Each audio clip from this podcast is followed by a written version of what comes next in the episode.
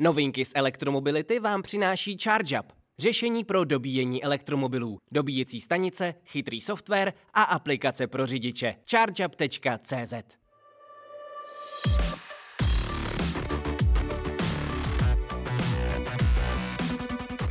Vítejte u dalších novinek z oblasti elektromobility. Dnes začneme u Evropské komise. Ta zveřejnila návrhy nových norem CO2 pro nákladní automobily a autobusy.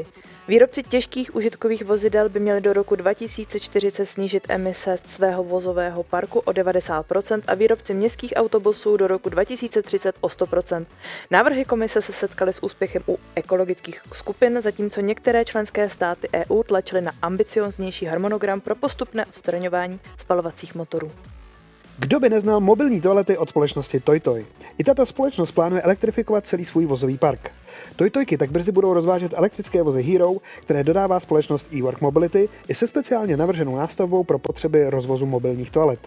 Vozy mají výkon 180 kW a baterii o kapacitě 110 kWh. Přechodem k elektromobilitě chce společnost snížit svoji uhlíkovou stopu, protože její vozový park najede více než 77 milionů kilometrů ročně. A zamíříme do Afriky na elektrické motorce. Švédský výrobce elektrických motorek CAKE oznámil první solový přejezd afrického kontinentu na elektrické motorce. Jejich account manažerka Signe Gottwald stanovila pozoruhodný milník svou 125denní cestou podél západního pobřeží Afriky na Cape Cold. Je to první člověk, který projel africký kontinent sám na elektrické motorce a bez pomoci. Projela celou trasu bez technické nebo lékařské podpory od výchozího bodu cesty ve Španělsku až do Jižní Afriky. Kolk přežil celých 13 000 km dobrodružství bez defektu pneumatiky a vyžadoval necelých 140 dobytí. A z Afriky pojďme do Německa.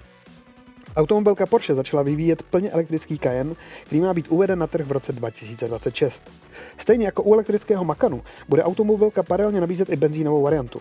Elektrický Macan, jehož uvedení můžeme očekávat již příští rok, bude využívat baterii o celkové kapacitě 100 kWh a s výkonem pohonu 450 kW. Je docela možné, že větší Cayenne tyto hodnoty opět překoná.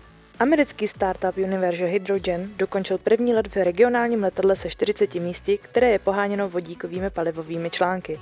Letoun vzlétl na mezinárodním letišti Ground County ve státě Washington a zůstal ve vzduchu 15 minut, přičemž dosáhl výšky přibližně 1000 metrů.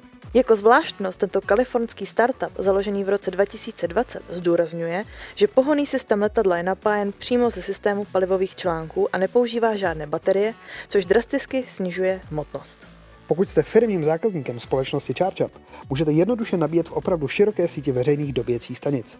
Díky RFID kartě od ChargeUpu můžete jednoduše autorizovat dobíjení na tisících partnerských dobíjecích stanicích nejen v České republice, ale i v zahraničí. Po registraci v aplikaci ChargeUp ESP umožní RFID karta jednoduchým přeložením na dobíjecí stojan autorizovat dobíjení a zprostředkovat platbu uloženou platební kartou.